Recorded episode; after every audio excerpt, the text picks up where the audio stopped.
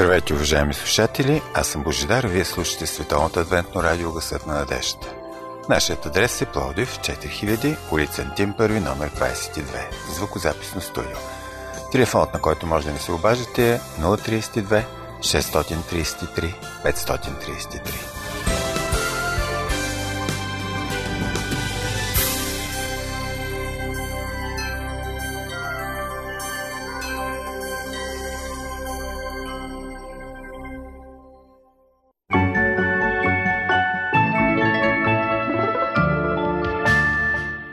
Вярваш е нещо велико.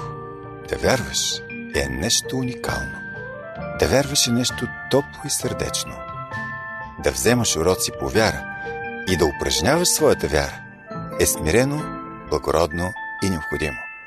Уважаеми слушатели, започва нашето предаване упражнение по вяра. Ще имате възможност да чуете нещо, което би осмислило вашия живот, вашата ценностна система. Надявам се, че ще се почувствате духовно заредени.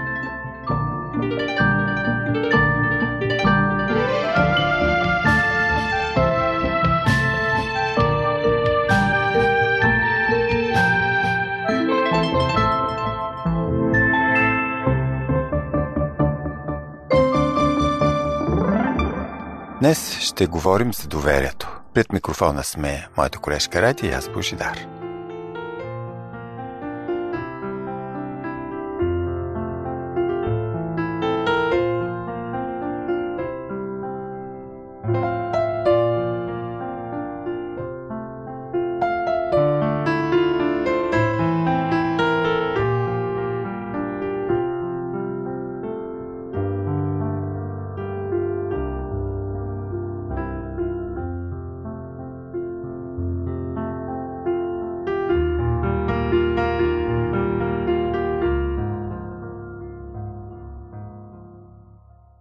Група туристи прекарали няколко дни след живописна планинска местност. Планинските зъбри и склонови придавали очарование на огбройните туристи, които рискували живота си в желанието си да се скачат до недостъпните върхове и места, приоритет само за орлите.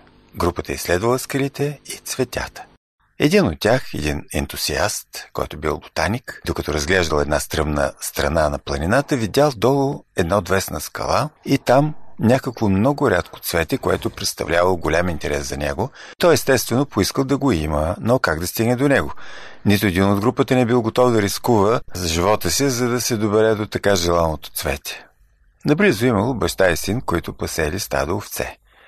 Те предложили на момчето ще да е награда, ако то се съгласи да се завърже здраво с едно планинско въже около кръста и да бъде спуснато по отвесната скала, за да откъсне цветето и да го даде. Бащата веднага съгласил, защото познавал сина си, той бил добър алпинист, но момчето, въпреки че било безстрашно и често се било спускало над шеметни зъбери и скали, за да достигне до гнезда на някои птици, отказал въпреки щедата награда. Туристи се опитали да му докажат, че въжето е достатъчно здраво и дори за половин дозина мъже. Неговият действителен страх обаче стана очевиден, когато след момент на размисъл момчето казало «Ще го направя, обаче баща ми искам да държи въжето.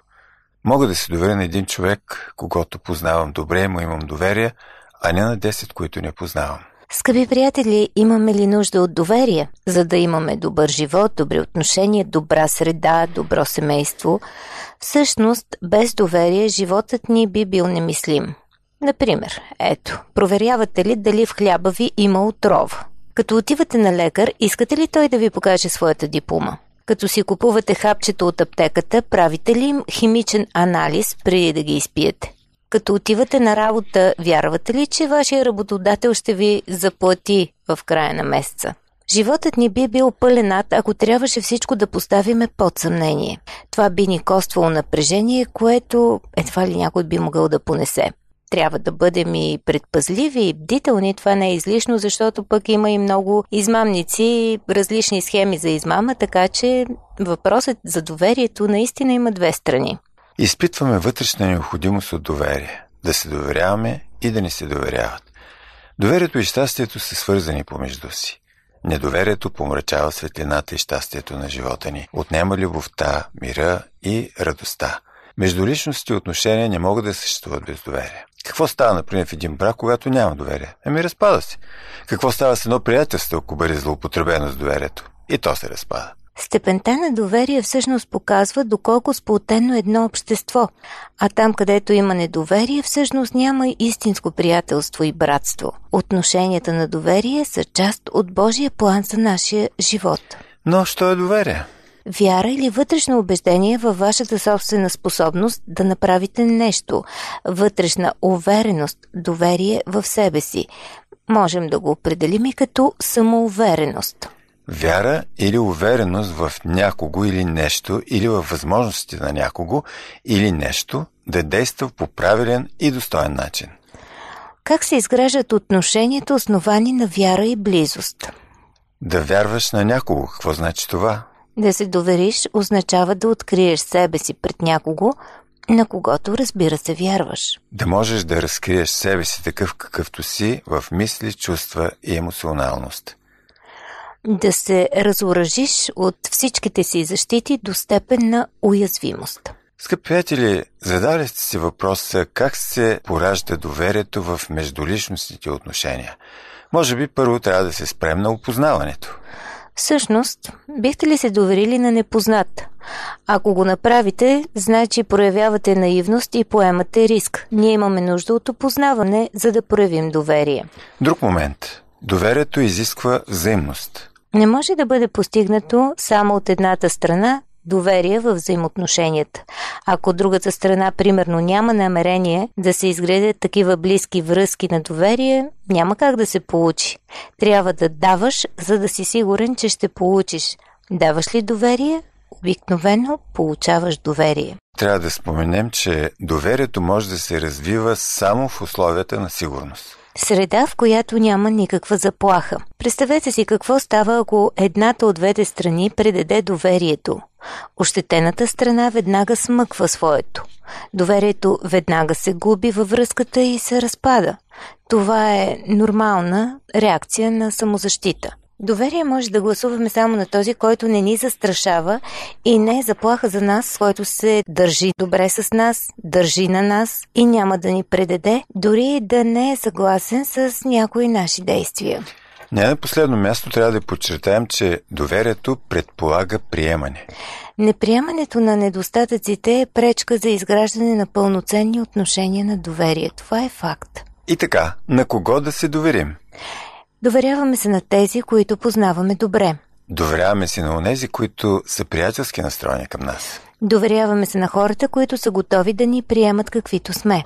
Доверяваме се на тези, които сме опитали и които са оправдали доверието ни. Скъпи приятели, нека сега да погледнем на темата чрез примера на Исус.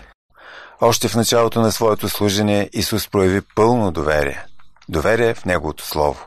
Често цитираше, писано е. Не считаше, че трябва да спори, а просто се аргументираше без да се натрапва. Оставаше на слушателите си да си изясняват позициите. В края на служението си на земята Исус заяви в Лука 23 глава 46 стих. Отче, в Твоите ръце предавам духа си и като каза това, издъхна. Показателен е и примерът с апостол Павел, с неговите думи са записани във второто послание до Тимотей, 4 глава, 7-8 стих. Аз се подвизах доброто воинстване. Пътя свърших, вярата опазих. От сега нататък се пази за мен венецът на правдата, който Господ, праведният съдя, ще ми въздаде в онзи ден. И не само на мен, а и на всички, които са обикнали Неговото явление. Можем да се доверим напълно на Бог и на Неговото Слово, защото Библията ни разкрива Бог като личност, която е готова да ни приеме каквито сме, да ни отвърне с взаимност, ако му се доверим, която ни обещава, че никога няма да ни предаде. Задавайте се въпрос, уважаеми слушатели, дали Исус се е доверявал на хора, на човеци. Разбира се, самия факт, че Исус избра 12 души, които бяха от близкия му кръг, неговите апостоли, и положи доверието си в тях, това говори в полза на факта, че Исус наистина се доверява на хора. Но интересна е реакцията на Петър. Той явно доста се притесни от Исусовата покана. Прояви даже завидна доза смирение. В Лука 5 глава 8 стих, вижте какво се казва. А Симон Петър, като видя това, падна в краката на Исус и каза, «Иди си от мене, Господи, защото съм грешен човек». Отговорът на Исус разби на пух и прах неговото колебание. а Исус каза на Симон не бой се, от сега нататък ще ловиш човеци. И Петър, приятно изненадан от това невероятно доверие, пое пътя на ученичеството. Не винаги оправдаваше гласуваното му доверие, естествено. Но въпреки това, Исус не спря да инвестира доверието си в него.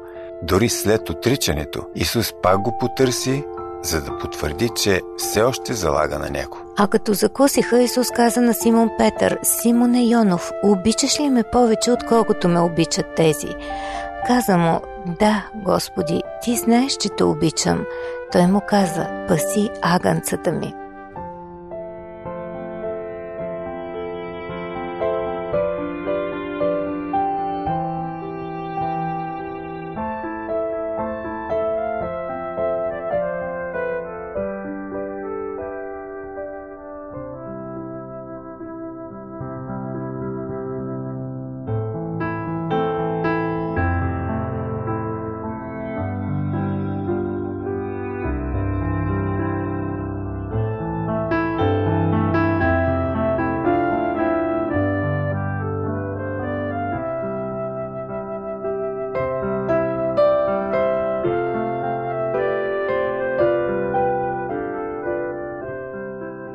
Уважаеми слушатели, вие слушате Световната адвентно радио Късът на надежда. Припомням ви нашия телефон 032 633 533. Тези от вас, които желаят, могат да се свържат с нас и чрез социалната мрежа Facebook. Търсете ни като Адвентно радио България, изписано на кирилица. Програмата ни продължава.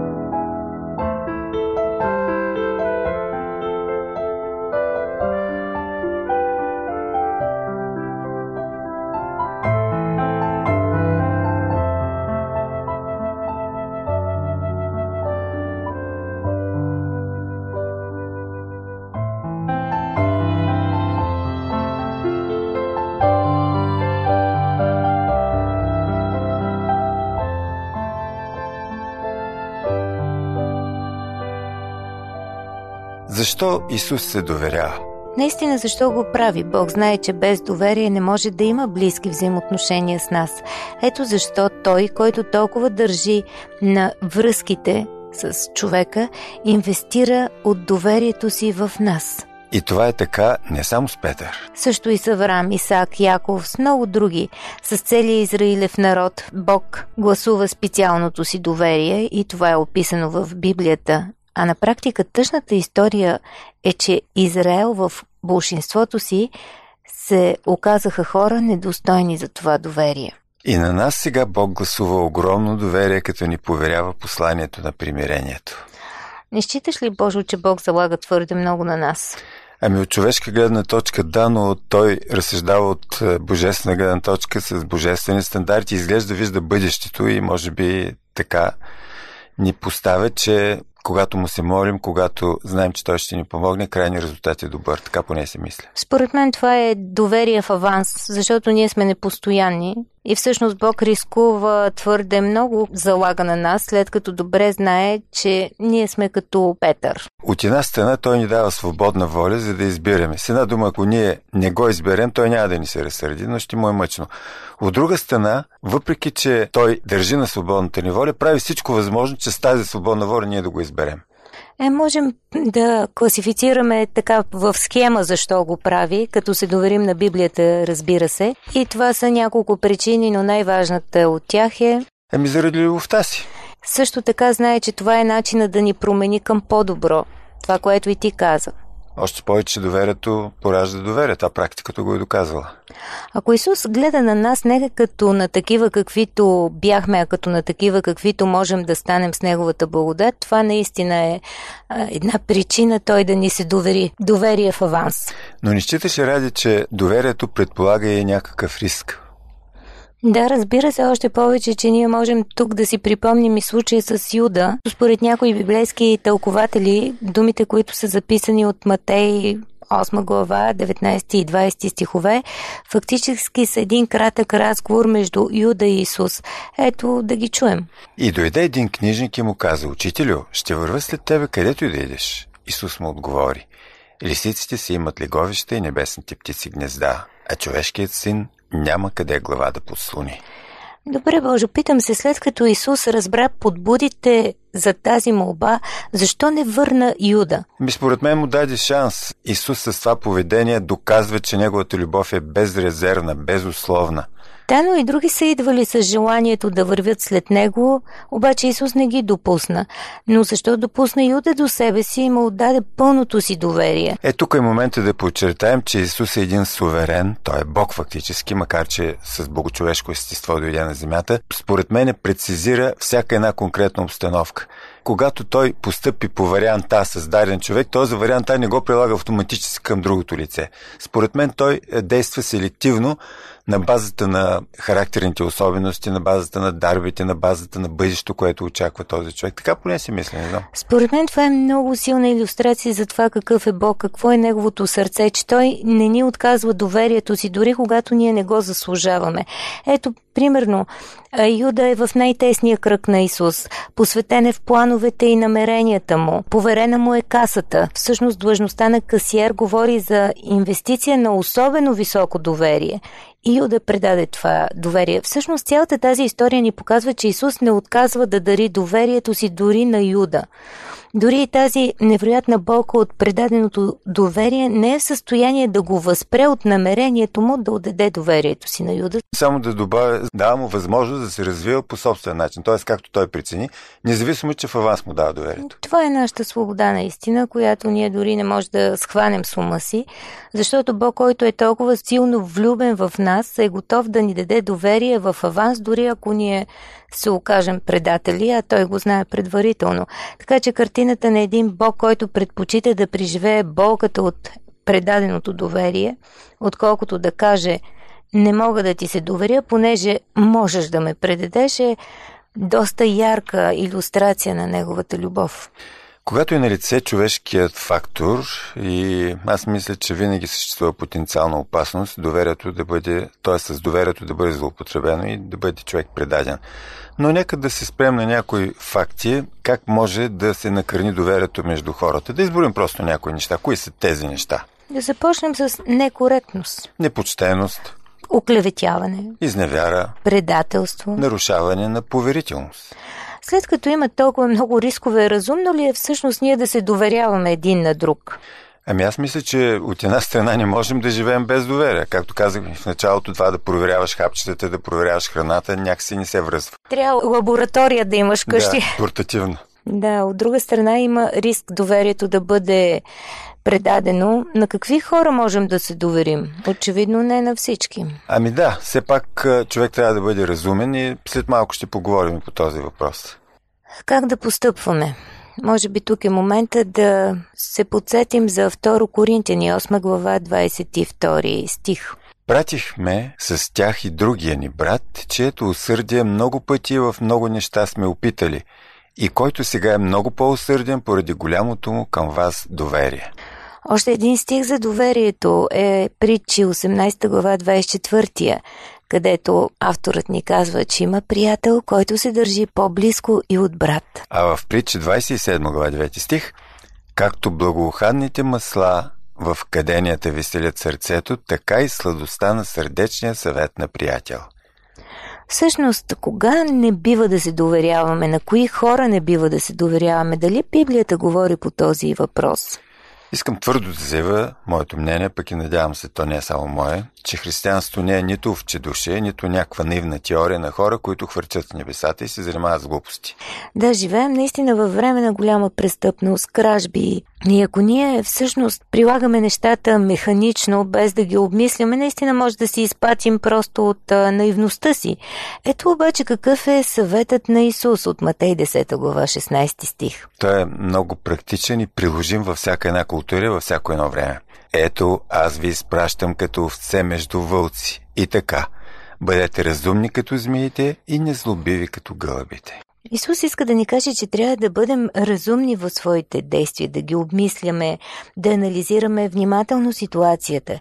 Истината е, че решенията са трудни и няма така проста схема как да постъпваме, но нека не се обесърчаваме, а да се доверим първо на Исус и Той изцяло, безрезервно, напълно, без условия, защото при всички положения Той ще ни даде възможно най-добрия съвет.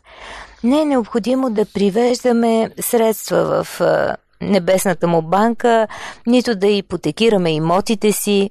Неговите съвети са безплатни, стига да ги поискаме от цялото си сърце.